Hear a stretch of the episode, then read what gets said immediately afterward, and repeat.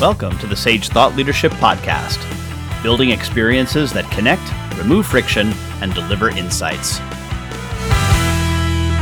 Well, hi everyone, and welcome to our podcast. I'm Ed Kless, and with me today is Ken Burke. Ken is the founder and CEO of the Entrepreneur Now Network. He is a speaker, serial entrepreneur, mentor, and author.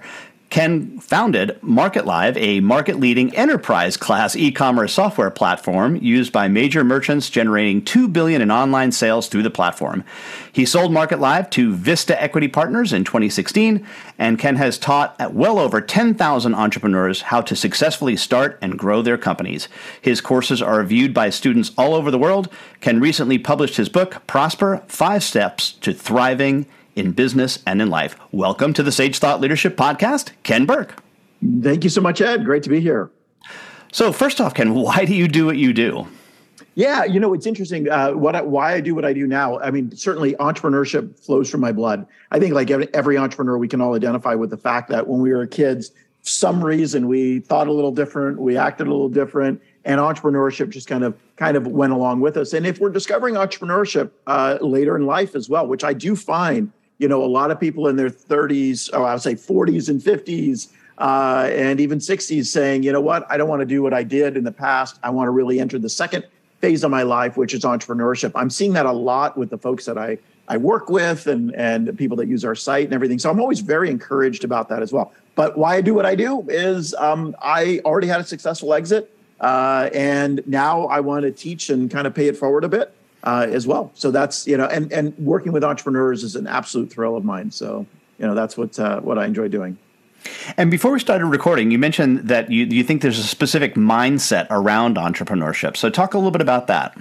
Yeah, well, there's definitely there's absolutely a mindset. In fact, I have a course on I have a course that I give away usually for free on our website. If you buy something, you get that course, uh, and it is uh, you know, how to supercharge your entrepreneurial mindset. And really, it's all about you know what happens up in your brain up in your head uh, you know entrepreneurs are driven by their heart uh, but sometimes we forget about some of the basic things that need to be done uh, as an entrepreneur. So the first thing i tell entrepreneurs is focus focus focus. The last thing we want to do as entrepreneurs is focus.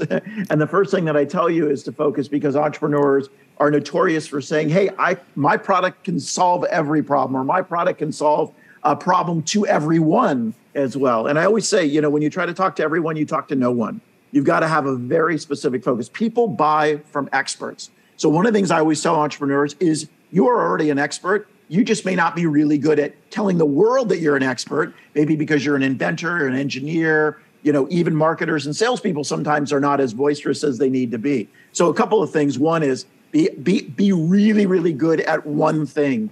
And the more that you can focus on that one thing and that target market and that message that comes through from that, the more people that are going to be attracted. So I call it the land and expand model, which is where you you land first. You got to land somewhere and land tight, uh, and then you can expand from there. Not the opposite. Don't try to do everything all at once. It's just it's tackling it. What will end up happening is you won't be able to charge as much for your product or service. People won't see you as an expert of what you do. Uh, and ultimately, you'll be spreading your resources very thin. And the one thing that entrepreneurs are challenged with is their resources. Money and time are our two greatest resources. And uh, usually, in the in the world of entrepreneurship, we have little of each, or not enough of each, I should say.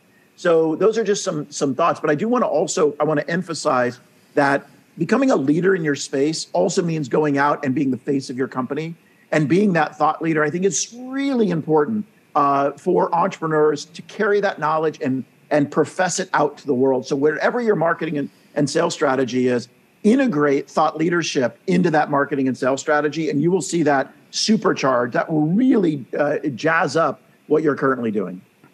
Yeah, I think Steve Jobs uh, is is purported to have said that I'm I'm almost more proud of the things that Apple hasn't done. So I think here's a great example of somebody who had the resources, the resources of Apple behind oh, him, yeah. but yet still said no, we need to focus on on certain things. So uh, it, it, it really does. It's a scalable idea all the way on up to uh, the Steve Jobs and Apple level. It absolutely is because you know people you know Apple is such a great example and they are the best at what they do. There's no question that they are the best. Or you take Tesla, which is always used as an example, and Elon Musk around focusing on you know creating the ultimate electric car, you know not just being first to market uh, because he wasn't first to market, uh, but but creating something that really narrowly focused. You know, there's only right now as of this recording there's i think there's five colors of a tesla they're varying models but they all look the same uh, so you want to talk about focus that dude knows his target market and I live in the middle of his target market. In I live north of San Francisco in the little county called Marin, which some people know and some people don't. I think everybody, every other person has a Tesla, which is the reason I'm not going to buy a Tesla. Uh, and they're fine and lovely and wonderful cars. But boy, does he know his target market uh, and knows it really, really well. And then he messages and, and, and communicates the meaning of that. Same thing with Steve Jobs and other great entrepreneurs. We can go on and on and on. But know your market by by speaking to a particular audience and you're going to be golden. You really can achieve so much more. That is the, the single biggest mistake I see uh, with entrepreneurs. Is not being focused. What would be something else that they have to watch out for?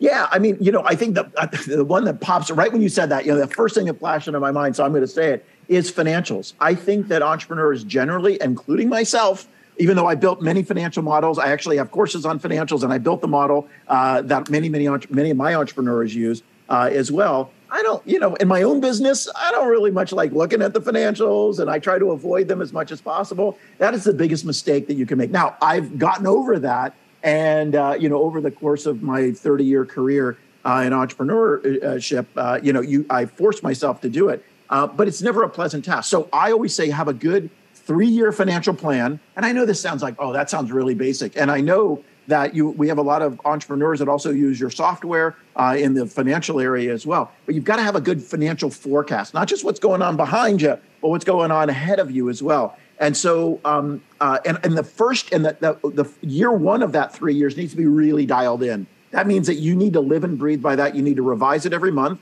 You need to update the model. You need to um, uh, uh, uh also um, adjust your business in accordance to what's going on in the business. So I just watch entrepreneurs just run things off a cliff. It's like you do realize you have one month of cash left, and they're like, "Yep," and we're going full steam ahead. And you're like, "Boom, crash!" And I'm sure you see this Ed as well uh, in your business. And so, you know, granted, we all can't have six months of of, of, of cash, reserve cash, uh, to run our business in our business, especially when we're getting started. But I got to tell you, uh, living and breathing by a financial plan doesn't sound sexy, doesn't sound exciting. I got to tell you, that's one of the methods to win as an entrepreneur. I've got I've got a million more, but that was just the first thing that popped into my head. Well, it's it's one of the first questions that they always ask on Shark Tank is they'll ask you, so how many of these have you sold? yeah. Oh, absolutely, absolutely. Yeah.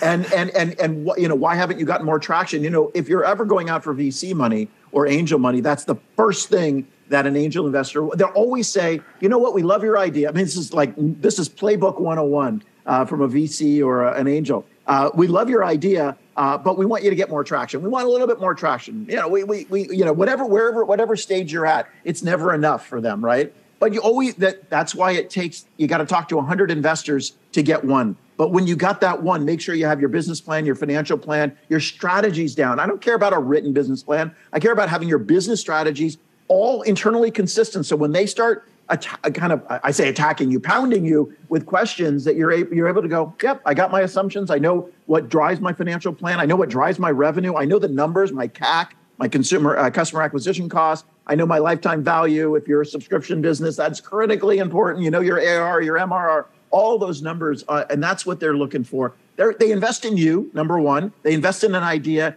and they invest also in in the fact that you got your stuff together. So the further along you can bring your business from an investment perspective, I always say before getting that first investment, the better you are. Again, I could go on all day about that, and I won't, but uh, that's another important attribute of an entrepreneur.